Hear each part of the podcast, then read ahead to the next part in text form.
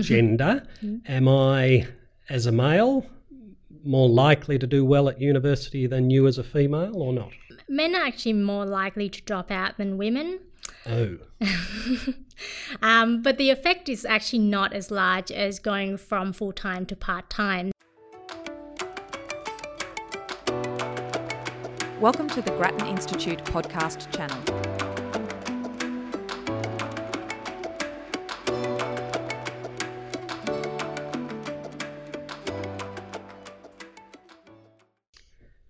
Welcome to the Grattan podcast channel. I'm Paul Austin, the editor at Grattan Institute, and today we're discussing university dropout rates in Australia, and more particularly, what factors may make it more likely that you'll drop out of university, and conversely, what things you can do to increase your chances of successfully completing university. And to make things easy for you, my guest, Ittima Cherastidtham, has been digging deep into the data. Ittima is Grattan's Higher Education Fellow, and she's the co author of our recent background paper called University Attrition What Helps and What Hinders University Completion. Ittima, welcome. Great to be here, Paul. Ittima, can I begin by asking you to outline how big an issue this is? How many people go to university in Australia? And how many of them ultimately drop out? Mm, absolutely. So in 2018, so this year, we expect there to be about 240,000 students going to university, starting university. And of them, about 23% are expected to drop out, which is about 55,000 students. About a quarter. Mm, absolutely. Is that a big problem, would you say? Well, um, we expect we don't expect the attrition rate to be zero. So um, certainly, um, you know, we, we, we that's not the aim, but we think that it is possible to reduce that number by a significant proportion. Okay, so let's test that. Let's mm. explore some of the factors which might make it more likely that someone will drop out of uni. Am I right in saying that studying part time is the biggest risk factor of all? Absolutely. So, take a full time student, for example, doing six or more subjects. Um, the, the risk that they're facing is about 20%. So, that means 80% of them are expected to complete. Um, essentially, what does it mean? It means four in every five students are expected to finish.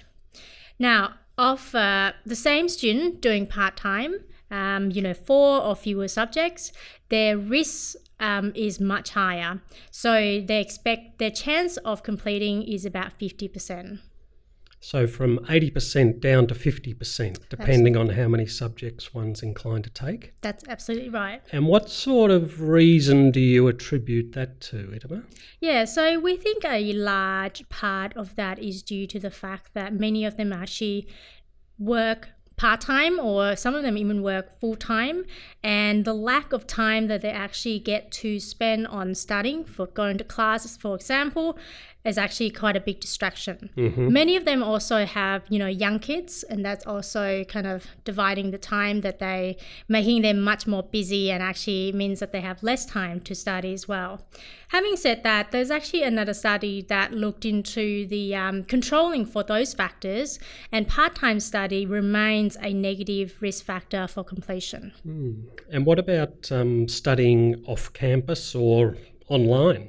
Yeah, so we actually, th- that is a more surprising um, factor for us. We expected online to be a negative risk factor, but once you control for things like part time or age or other factors like university you went to, the effect is actually quite small. And are there um, any significant differences in dropout rates between the so called sandstone unis, the established old universities, mm. compared to the more numerous regional universities?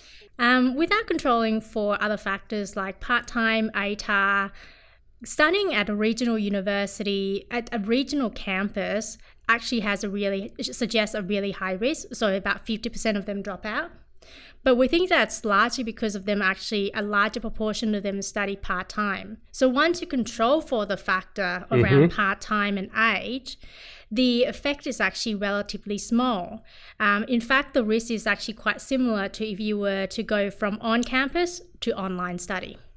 So we still seem to be uh, identifying part time versus full time as the big differential so far. Absolutely. And what about um, between different courses at university? Are there differences in the dropout rate between your average science student and your average arts student, for example? So there is a real difference between different disciplines, different courses.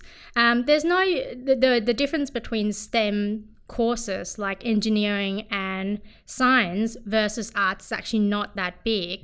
The biggest difference comes from um, health related versus STEM courses. So if you're studying med or even nursing, your risk is actually relatively low compared to those who are studying engineering or science.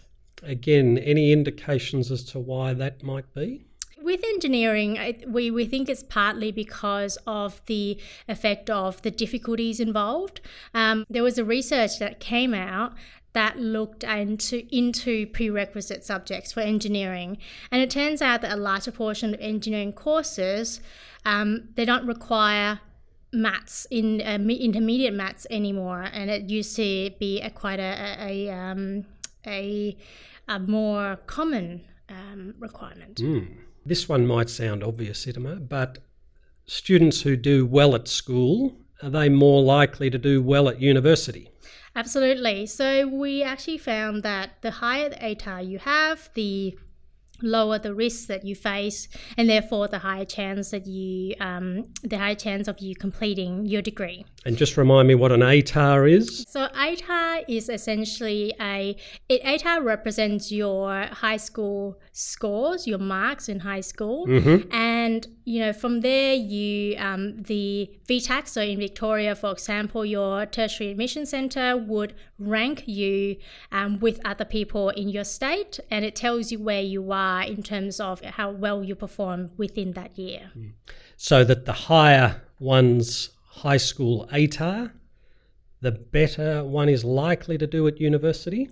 Yeah, absolutely. So we actually looked into multiple ways in, um, on how ATAR actually affected your how well you would do at university. So the first thing we looked at was actually your chance of actually dropping out. So once you receive an offer, lower ATAR students are much more likely to drop out before the census date, which is when you're liable to pay for your fees. Um, in fact, for those with an ATAR below 60, a quarter of them leave before the census date, compared to about 6, 6% for those with an ATAR of 90 or above. Another reason why ATAR is so important is because it also it is also a good predictor mm-hmm. for how well you would do in your first semester. For example, your chance of actually failing all of your subjects if you if you have an ATAR of 60 or below is about 10%. Now, with an ATAR of 90 or above, your chance of failing all of your subjects in your first semester is about a fifth of that. Okay, so we've identified part time study as perhaps the biggest risk factor of all. And you're now telling me that your ATAR score or ranking is another good predictor of success at university. And yet, am I not reading at the moment a discussion about whether ATAR is becoming less useful than it used to be and that fewer universities are actually using it? There's been a lot of discussion on that. Um, it is true overall, so for all students, but that's largely because of the older students are an increasing share of all students. Um, however, if you're a young student, so you're a school leaver, you're leaving univer- leaving school this year, the the statistics is actually misleading. Um, so in fact, three quarters of students actually three quarters of school leavers enter university due to their ATAR.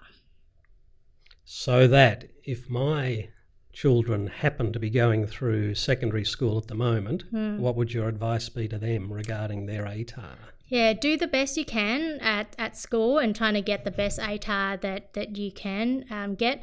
Obviously, you know, we have to be cognizant about their health and well-being um, and, you know, but but I think if you want to get into a course at university, get, you know, trying to get the best ATAR you can is still your best bet. I hope they're listening. now, what about um, some other person, more personal characteristics of people who go to university and the impact that they may have on uh, success at university? Can we just run through a few? Um, perhaps the most basic of all, gender. Am I, as a male, more likely to do well at university than you as a female, or not? Men are actually more likely to drop out than women.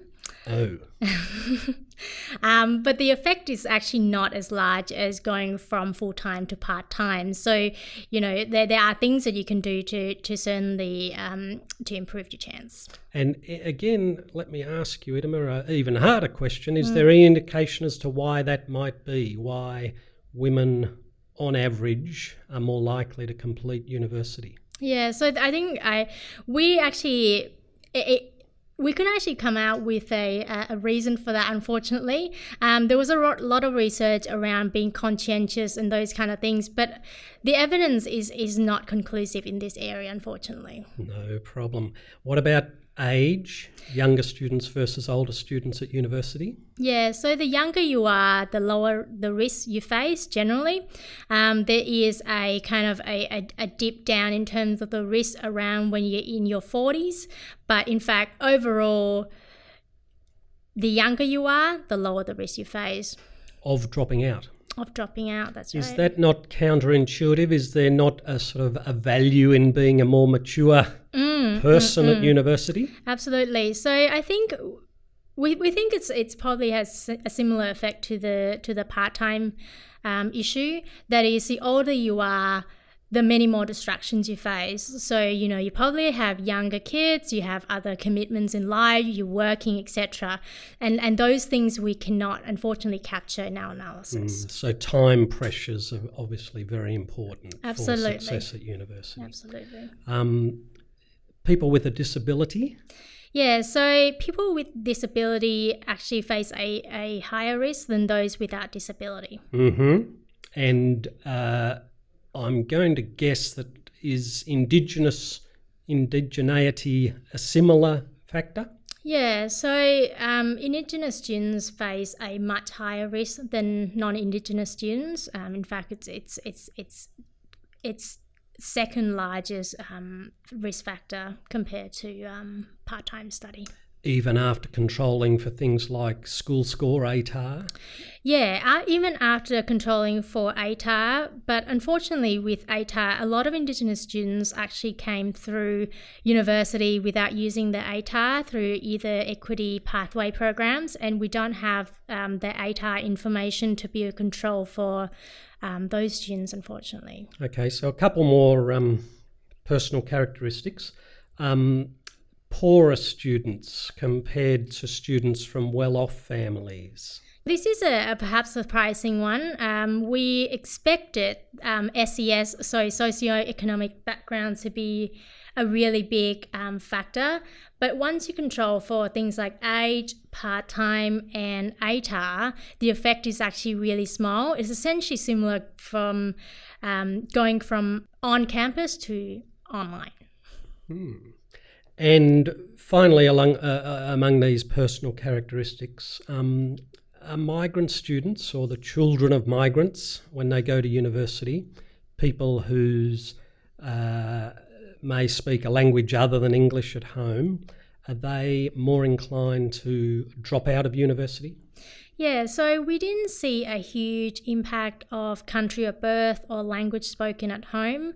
The the only one that is is is is um worth I guess noting is the speaking East Asian language at home, and that has a positive impact on your completion. Um, so we're, talking about Chinese, Korean, or Japanese, um, but for other languages, it's, the effect is actually quite small. So East Asian uh, language background, uh, more inclined to stay on and complete university. Absolutely.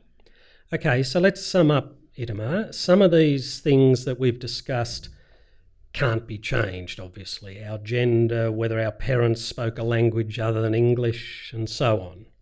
But some of these things we can change or at least influence. We can, as individuals and policymakers, can make changes that uh, influence these matters. So I want you to give us the benefit of your research and thinking and writing on this issue what would be your advice, Ittima, to people listening to us now who are contemplating going to university? What should they be doing to give themselves their best chance of gaining a degree? Sure. So, if you are a, um, a student about to leave school right now, the best thing to do is go straight to university. Um, instead of actually going for work or take a gap year, for example, the the best thing you can do is go straight to university. Now, for everyone else, um, if you consider studying part time, try to avoid doing that. Um, obviously, you know, you have many other, you probably have other factors why you want to study part time, but if it is at all possible, try to study full time or at least try to study as many subjects as possible. Go early and go full time. Absolutely. Thank you very much, Ittima. Thank you for your expertise, your insights, and your quite practical advice today. And thank you to you, our listeners. If you'd like to download a copy of Ittima's reports on uni dropout rates and the higher education sector in general, head to our website, grattan.edu.au. You can stay up to date with all of Grattan's news, reports, and events by following us on Twitter at GrattanInst or on Facebook, Grattan Institute. And if you've enjoyed this podcast, then please help your friends to find it by heading over to iTunes and leaving us a rating or review. And thanks for listening. Grattan Institute is uniquely positioned to bring an independent, rigorous, and practical lens to big issues in public policy with the capacity to talk honestly to both sides of politics. We maintain this unique position through the generosity of the public and our affiliate companies. If you would like to find out more about contributing to our continued independence, head to our website to donate grattan.edu.au. This has been a Grattan Institute podcast. If you want to hear more, subscribe to our podcasts on iTunes.